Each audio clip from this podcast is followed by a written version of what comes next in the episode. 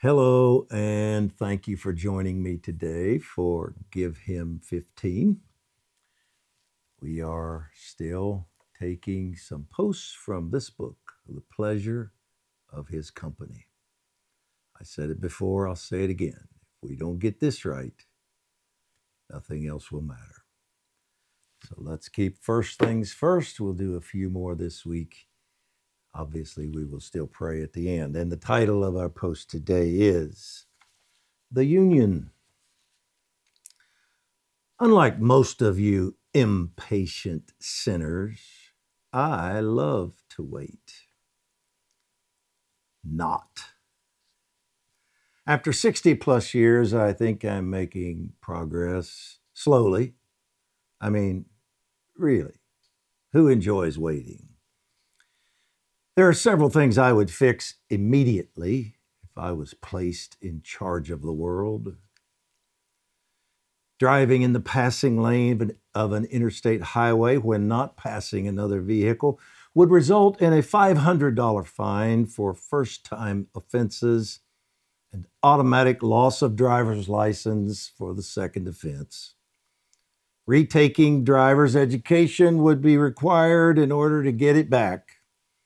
Actually, I might just make everyone take or retake driver's education, even without the offense, this offense. Then they would all know how to use blinkers. Families or friends whose group stretches all the way across the terminal corridor in airports walking slowly, chit chatting, and blocking those of us who have places to go and things to do, would lose all flying privileges, unless they took an airport walker's education course. Ladies, sorry, ladies, but ladies who stand in checkout lines digging for pennies in the bottom of their purses would be charged an additional $100 for the purchase. Cashiers who visit with them while this is happening, distracting them, would be fired. And I have more of these in the book, you'll see. I could fix the world. It's easy to see that, given the right opportunity, I could correct many of the problems in the world and eliminate the stress caused by unnecessary waiting.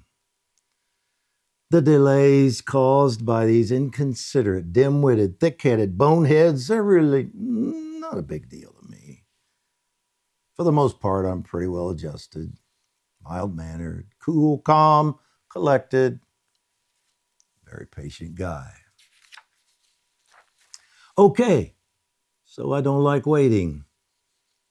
Most of us don't. But there is one type of waiting I've learned to enjoy waiting on God.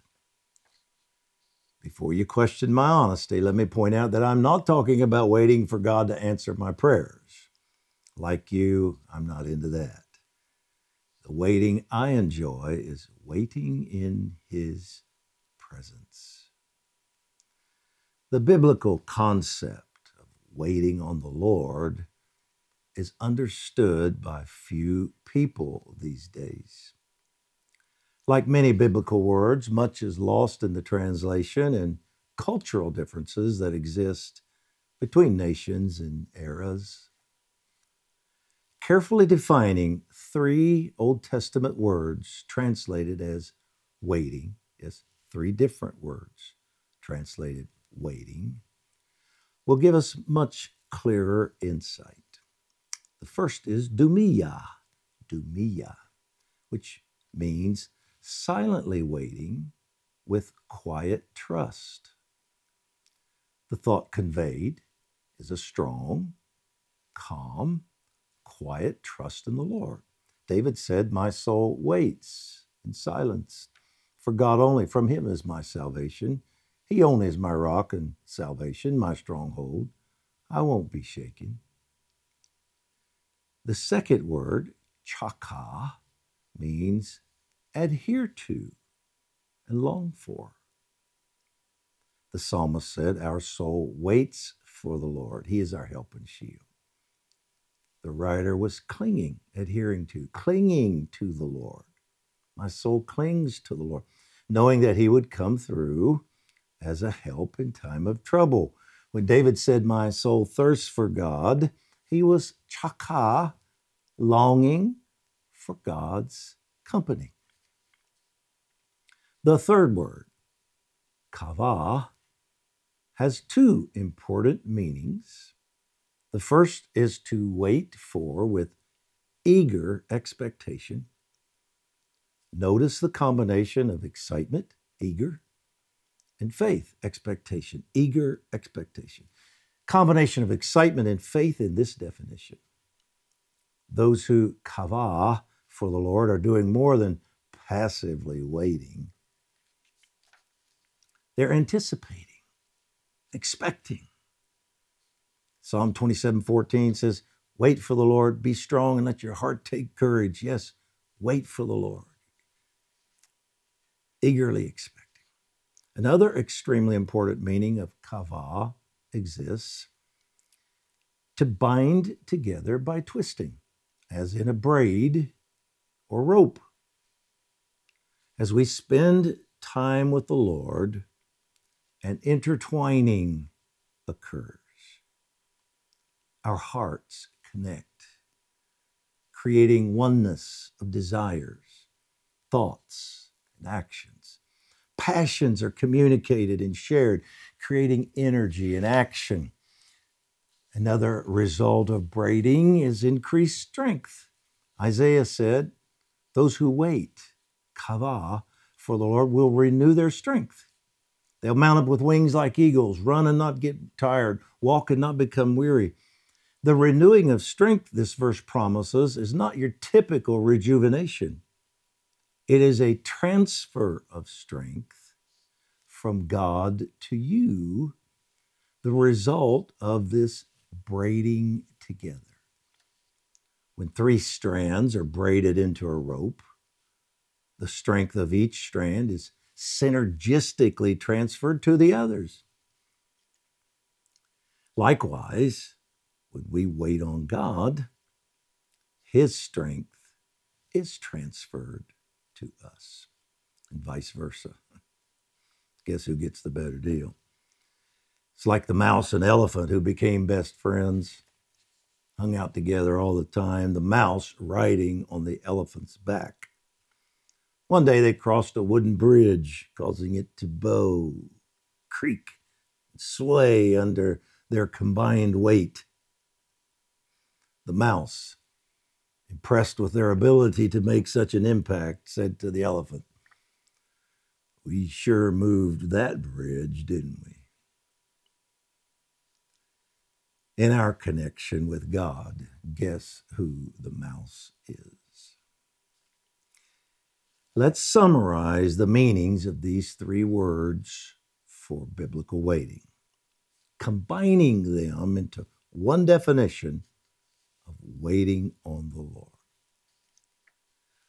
Quietly waiting with a strong, calm trust, longing for his presence and eagerly expecting him, for you know he'll come, and knowing that as he does, you and he will experience an increased oneness, a braiding together as your hearts and lives become more entwined.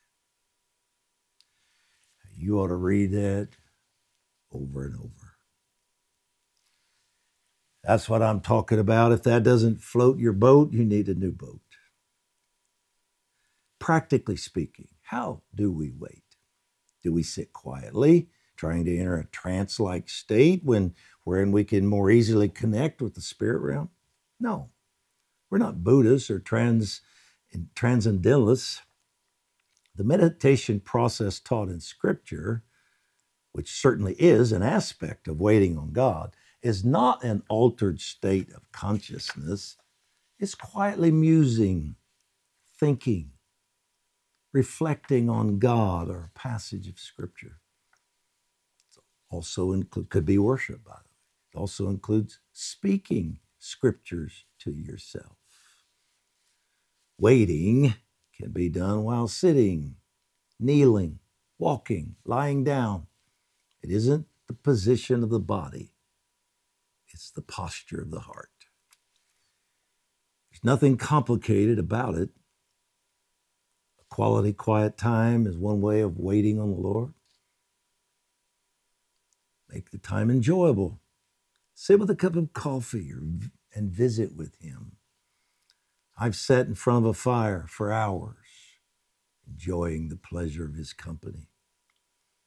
For me, it doesn't get any better than that. Quality, however, is more important than quantity. I've received great revelation and insight from Holy Spirit from just a few minutes of visiting with Him.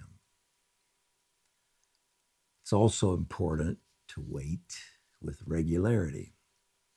All of us should have regular quiet times of waiting on the Lord that are shorter 15 minutes, 30 minutes, an hour. And all of us should occasionally spend longer times with Him. I've spent entire weeks alone waiting on the Lord. Learn to wait. In this hectic world of microwaves, bullet trains, and air travel, some things still take time. Slow down. If only for a few minutes a day, slow down and find Him. I promise that if you will, you will not only live longer, you'll live better. Let's pray. Excuse me.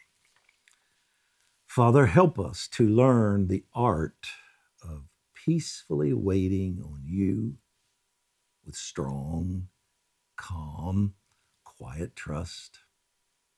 Bind our hearts tenaciously to yours as we abide in your presence. We want to be one with you, one with you in thought and desire, reflecting the glory of your Son. So we choose to slow down, position our hearts to wait.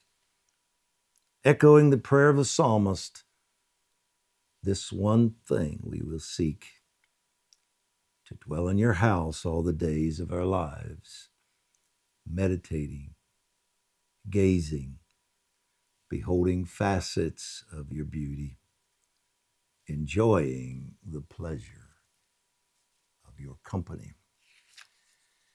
We ask for oneness with your heart, abrading together with you.